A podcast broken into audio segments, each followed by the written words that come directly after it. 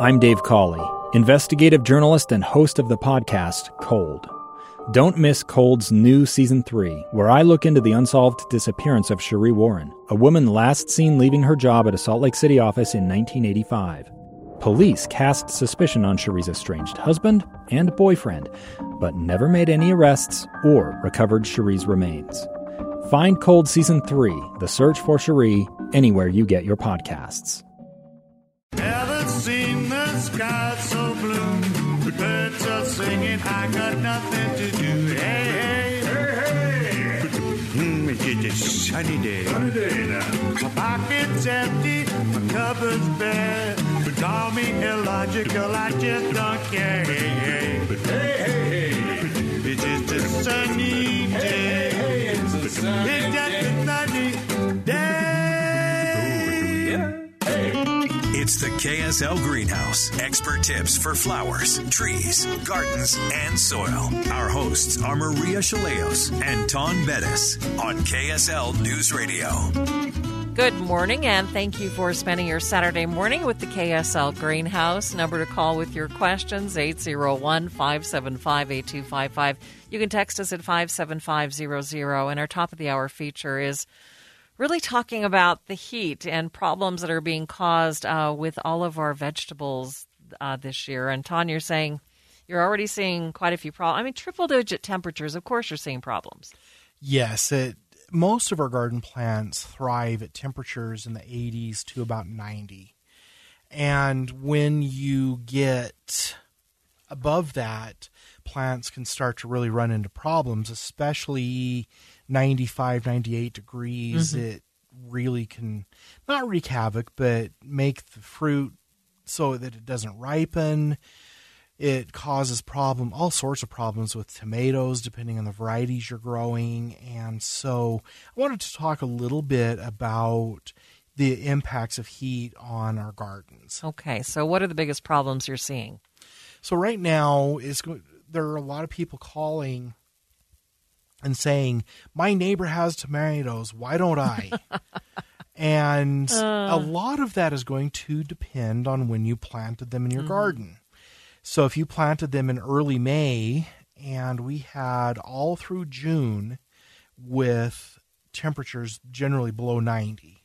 And so the tomatoes for a couple of weeks through June were able to set fruit because the temperatures are cool enough. But, you know, like me, I planted my tomatoes in mid June and all they've experienced pretty much is plus 90 degree weather and so i've had very few blossoms no tomatoes yet because i'm also a month behind and so in my situation where i planted a little bit later my fruit probably won't come off of those tomatoes until late august into september and so a lot of it is timing and when the blossoms are produced and the temperatures at that time.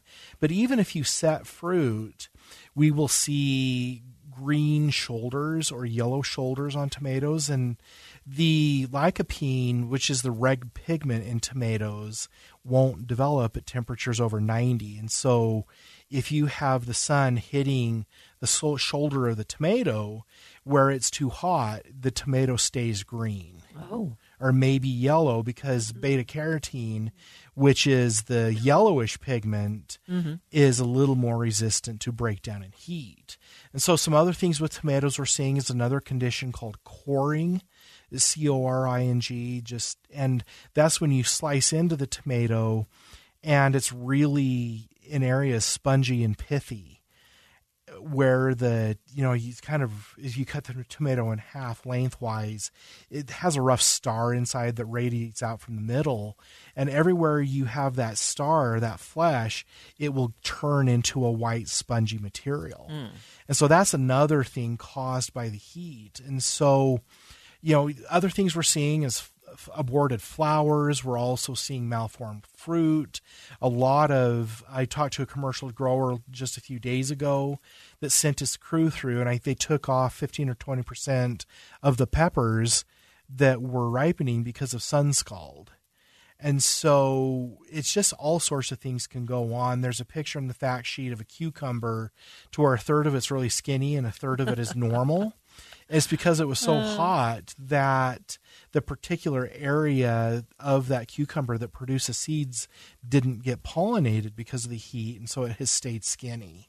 But does it still taste okay? Yeah, it's fine. Okay, so eat the part that's good. Yeah, even on the sun scalded peppers and the tomatoes that are miscolored, just cut those parts off and eat the tomato or the fruit. They're still totally usable. Okay. How does heat though impact flavor of different vegetables? Heat can reduce sugar production. And so, especially if a plant is already a little bit drought stressed, and this goes for fruit trees, the fruits when they're exposed to plus 100 degree temperatures even uh, you know in the mid 90s it starts to reduce sugar production. And in certain years especially with a lack of water you can develop very off flavors and a lack of sugar and this article mentions that I thought it was interesting that the best carrots come out of cool climates because they're generally below 90 and you get a hmm. lot more sugar production than what you would get someplace like the Wasatch Front. And there's actually historically mountain valleys in Wyoming where Dole and maybe Del Monte would grow produce and especially lettuce, but other things during the summer because it was the perfect temperature to grow those crops and then they would move their production back toward California and northern Mexico in the winter.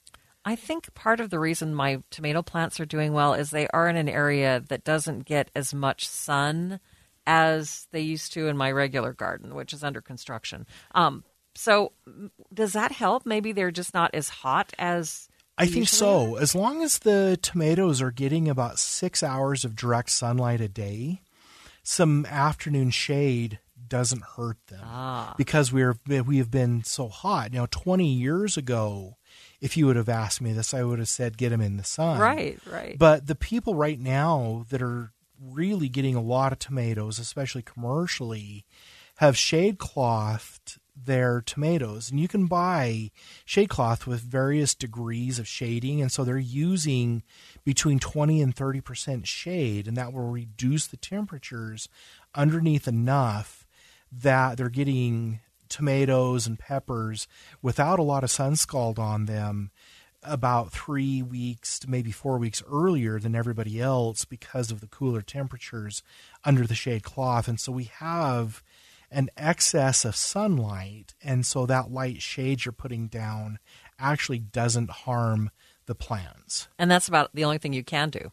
It is. You know, uh, trellising the tomatoes, if you looked up a process called the Florida weave or modified Florida weave, that's a trellising system to where the vines hang down from the twine that you're using to trellis and the plants naturally shade themselves and so you can get a oh. little bit earlier tomatoes at least on the insides of the plant using something like the Florida weave but a lot of our growers are using the Florida weave in combination with shade cloth to get the earliest tomatoes. Interesting.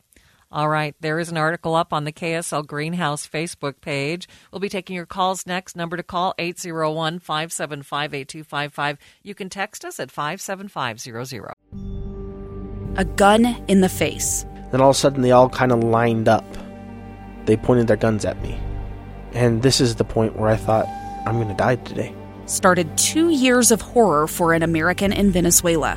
They said, You need to give us your phone and get ready because you're coming with us.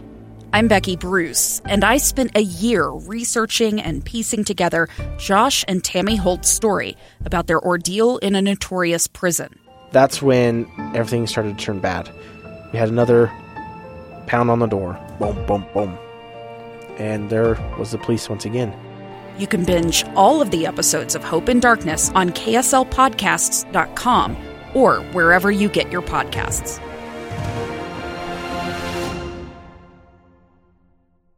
For the KSL Greenhouse, Maria and Taun with you, taking your calls 801 575 8255 and your text questions at 57500. Next listener, Taun says that they bought some Roundup crabgrass spray. They used it. Now, the spray droplets, though, didn't appear to be small enough to stick to the leaves of the grass. Uh, they said they had it set at the finest possible setting.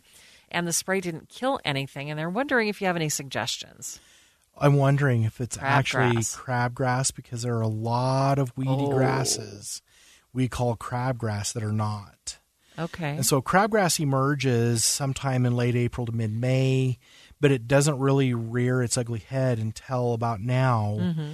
And you start seeing it spread in the seed heads, and it produces hundreds of seeds per plant.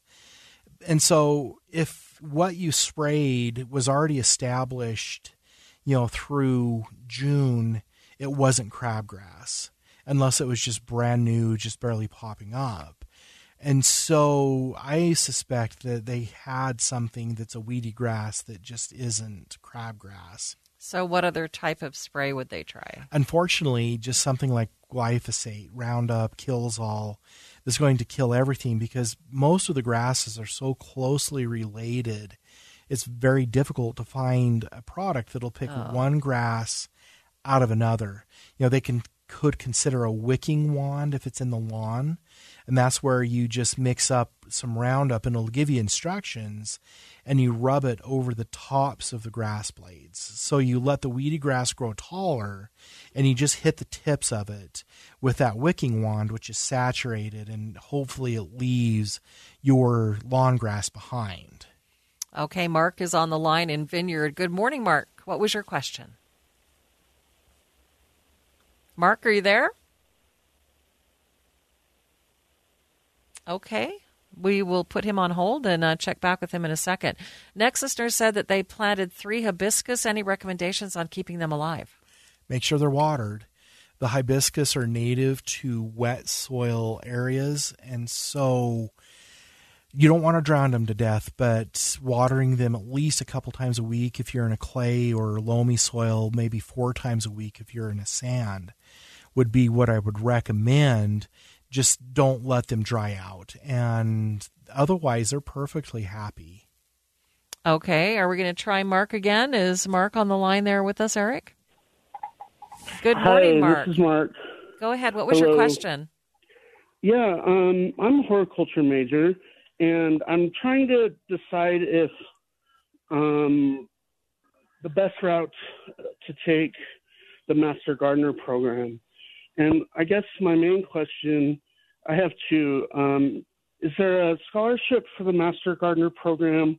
And um, if when I finish school, what type of education would I need to teach the Master Gardener program? Well, the Master Gardener program is something that if you're a hort major, you honestly probably don't need because you'll get all the information a lot more in depth than what we would offer. And so okay, that's what I was. Yeah, sorry. That's what I was kind of thinking, but I wasn't sure.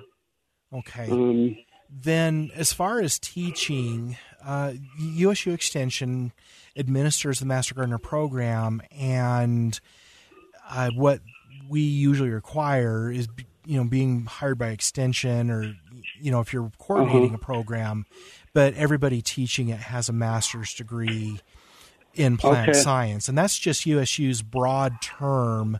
So horticulture is the study and culture of plants, to where plant science would be cover a whole lot of different topics. But Okay, the USU no, Extension horticulture faculty um, across the board has master's degrees. okay, that's great. I, I was kind of debating. I mean, I'm an older student, so I I, want to get my master's, but I- got to get my bachelor's first. Yeah, no, so, that's all good. Um, You know, in and the so- okay, meantime, if you want a practical, lot of practical experience, get a job at a garden center working with plants, Uh-huh. to where you're s- just doing diagnosis, not and identifying the plants, learning where they grow, learning how they act in the landscape. That's where I got about eighty percent of my knowledge. Was actually working at a garden center for fifteen years. Okay, all right. I really appreciate your help. All right, Mark, thanks for your call this morning. Uh, next listener, Taun, says they have an area that has about six inches of sand on top and then solid clay underneath, and they're wondering if it's a good or a bad idea to till them together. It makes adobe clay. Oh, jeez.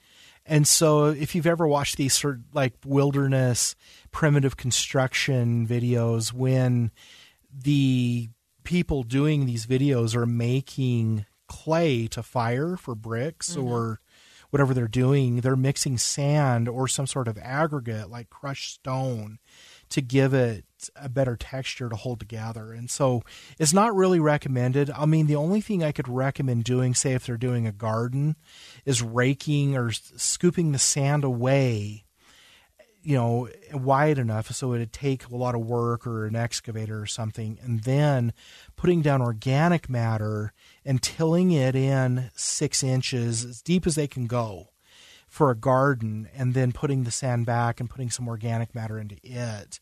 And that would help create some drainage underneath the sand. So don't mix them, put in organic matter. Yes, and yeah, don't mix them together, but if you can scrape the sand off, put in the organic matter into the clay where you plan to grow a, gar- a garden. Great. Next listener says they have rotting on the bottom of some of their tomatoes, but not on others. sounds like blossom end rot. And that's a condition where when the flower was pollinated, the plant had uh, the lack of ability to take up enough calcium out of the soil, even though our soils are loaded with it. And so that would be due to extreme weather.